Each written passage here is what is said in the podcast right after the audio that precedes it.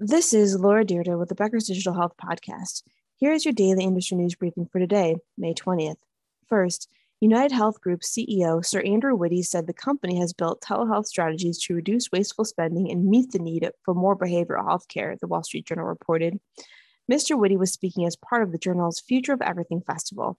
He said telehealth visits for behavioral health care are particularly popular, adding that those services help address the lack of behavioral health providers nationwide. United Health markets a plan to employers with lower premiums than requires patients seek a virtual visit before seeking in person treatment. Mr. Whitty said the plan seeks to better coordinate care to get better results. Two, when Google released its impressive results from DeepMind's protein folding machine learning program in late 2020, key elements of the code were withheld. Now, scientists and researchers are pushing back on the corporate secrecy and working to create open source models for all to use, reported TechCrunch.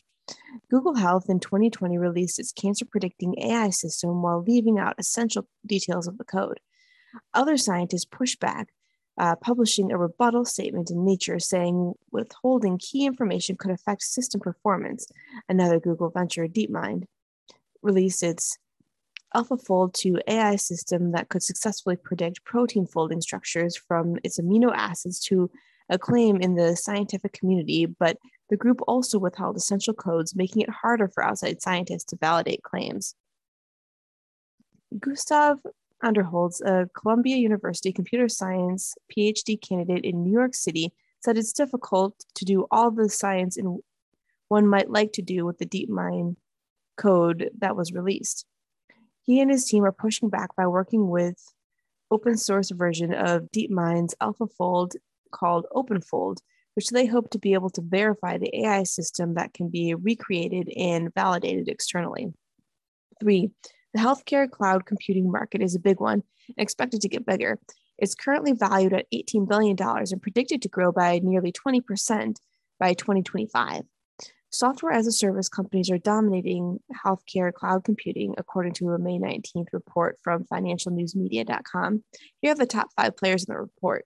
First, HS Gov Tech Solutions, second, Microsoft, third, Zoom Video Communications, fourth, Oracle, and fifth, Palantir Technologies.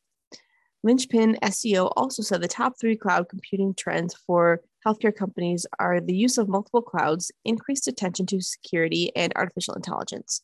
And four, Pfizer and digital therapeutics firm Sidekick are partnering to launch an integrated digital therapeutics solution focused on atopic dermatitis as part of a growing partnership between the two. The companies aim to develop digital patient support programs and expand into 24 markets by 2024. If you would like the latest digital health and technology news delivered to your inbox every day, subscribe to the Becker's Health IT and CIO newsletter at our website at www.beckershospitalreview.com.